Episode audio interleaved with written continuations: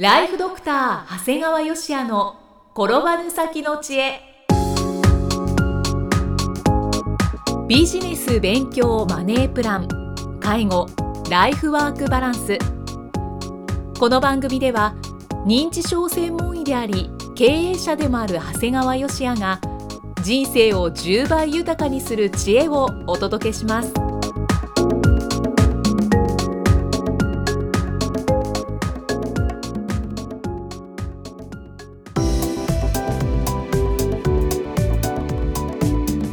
にちは、生きみえです。ライフドクター長谷川芳也の転ばぬ先の知恵。今回は第137回目です。長谷川先生今回もよろしくお願いします。お願いします。さあ今回も売れてます。この本をご紹介させていただきます。そうですね。ちょっとしつこいって言われるかもしれませんけどこれが最後になりますので、はい、親指を刺激すると脳がたちまち若返り出す。まあこの内容からまた一部ご紹介をするんですがいわゆる医療系の人間が必ず生理学という授業で目にする図があるんですね、はい、これはですねいわゆる脳の外側に顔や手や指がついた不思議な図なんですね、うんうん、でそれはどういうことかって脳のどこの部分がどこを支配しているかという図なんですね、はい、これホムンクルズの図といってでいわゆる脳神経外科のペンフィールドが描いたものででいわゆるこう脳のどこが体のどことつながってるかっていうのがあるんですけども不思議なのが5本の指と手のひらが占めてる割合が異常に多いんですね、人間の脳の中で。今私長谷川先生の本が手元にあるんですけど、うん、このホムンクルスの図、うんうん、本当にすっごく手の範囲が広いですね。そうなんですよ、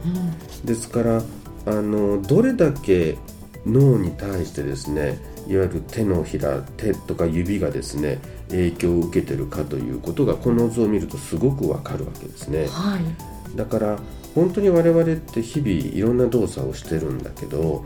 あのこれ特別に、ね、細かな動きができるっていうのはあの本当に指のおかげで料理もできれば裁縫などもできるし、うん、こうした動きを司ってるのが脳のいわゆる運動野っていうところであり、うん、一部は感覚野なんですね、はい、だから人間ってこういわゆる感じながら動かしながら動かしてるだけじゃないんだよね。動かしながら感じながら動かしながら感じながらということなんだよね。だから本当にこの優れた器官なんですよこの5本の指と手のひらっていうのは、うん、だからその表面積っていうのが全身の中じゃ、ね、手とか指なんて10分の1に過ぎないじゃない、うんそうですね小さいですねちっちゃいんですでもこのホモンクルーズの図を見ると全体の大脳の領域の3分の1が指と手をコントロールするために使われてるんですよね。だからこの小さい中ですごくいろんな動きをしているっていうことですね。でもだから逆に言い換えれば下半身なんか大したことないわけよ。ああ本当ですね。筋肉の動きとしては足の動きってすごく大きいんだけど脳の中で言ったら本当にわずかなところで大した動きじゃない。それに対して指先はこんなちっちゃな器官なのにもう頭の中の3分の1以上はそこを司ることに、えー、使われてるんだよっていうことなんですよね、はい、だからいわゆる脳っていうのは体の各部を動かしながら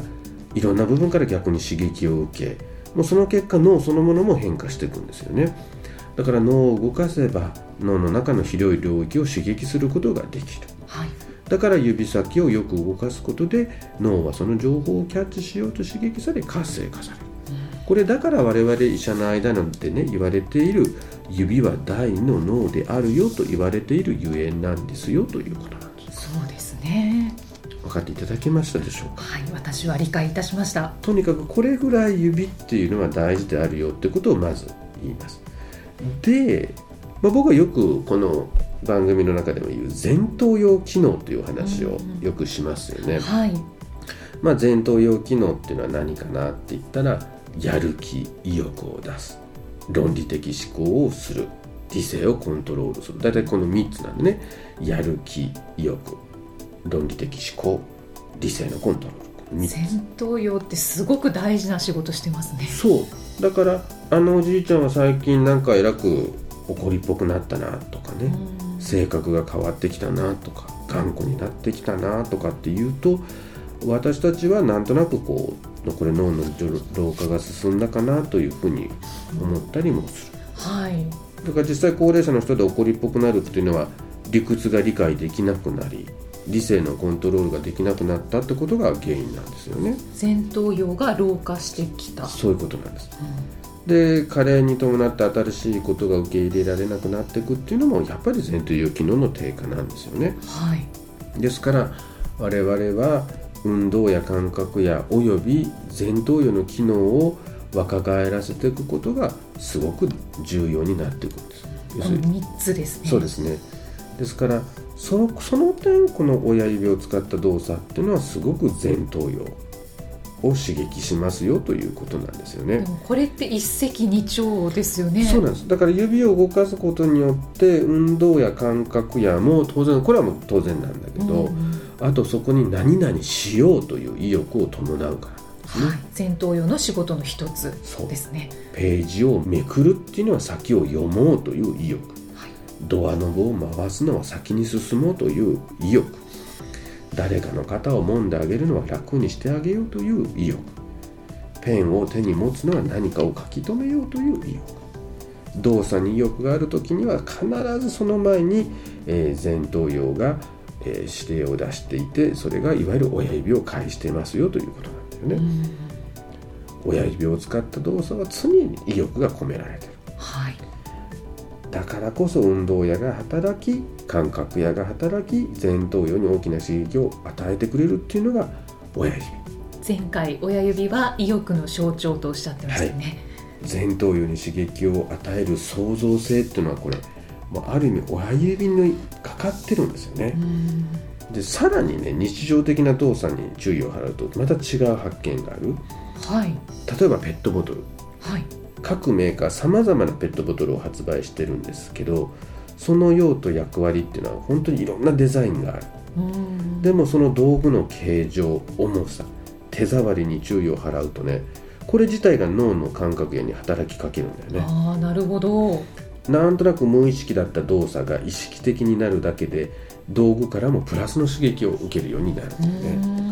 またその意識するっていうことはそれについて興味を持つという意欲また意欲になるんですよあじゃあね前頭葉にも刺激があるってことですね。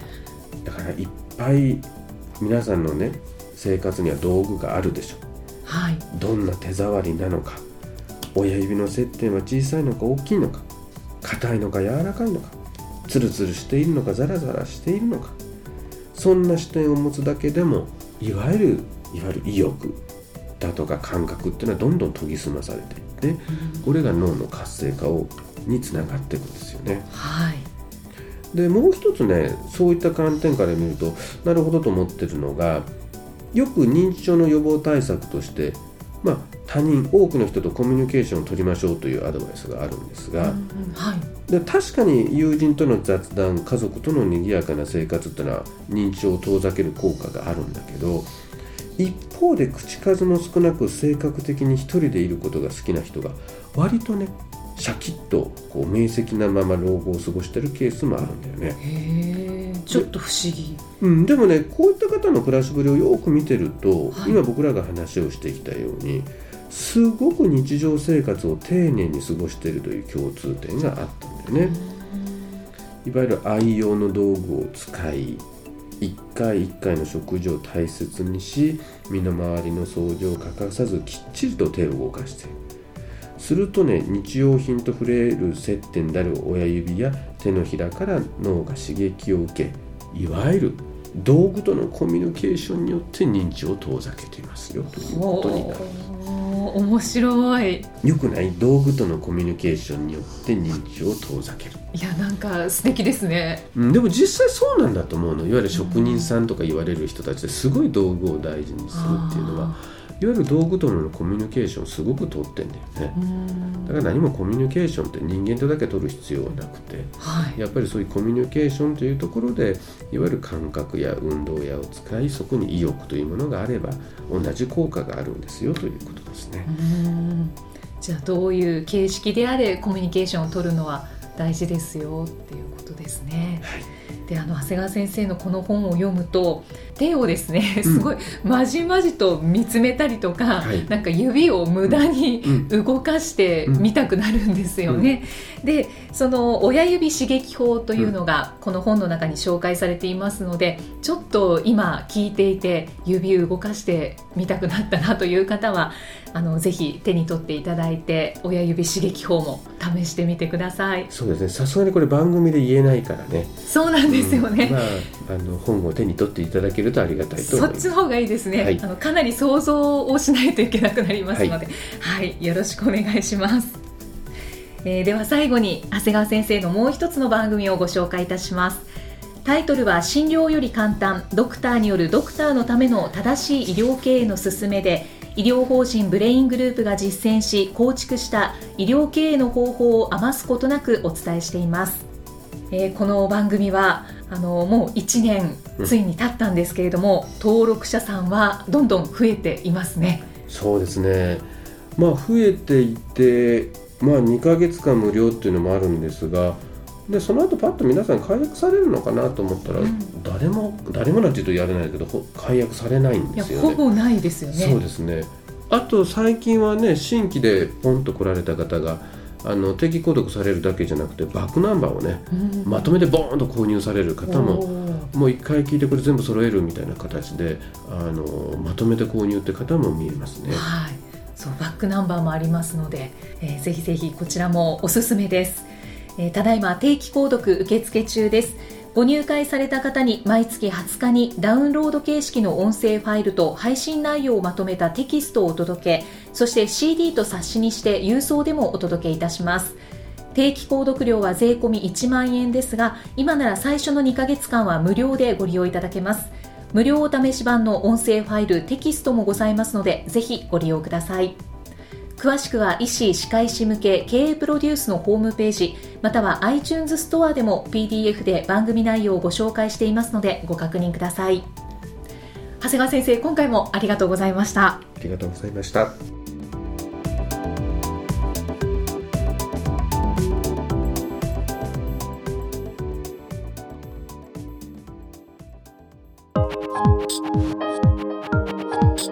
今日の放送はいかがでしたか？